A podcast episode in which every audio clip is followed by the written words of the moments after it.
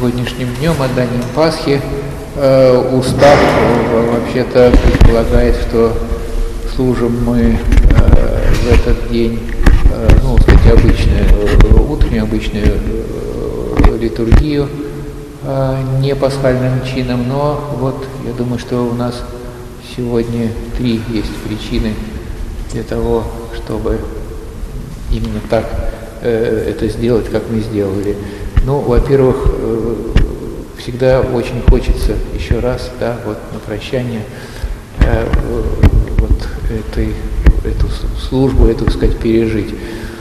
А, во-вторых, ну, есть такая действительно традиция, сказать, она вот греческая, но и у нас тоже имеет место быть. Но, может быть, в этом году вот есть еще дополнительные причины тому, хотя, конечно, никто у нас не знает ни дня своего, ни часа, ни того, что э,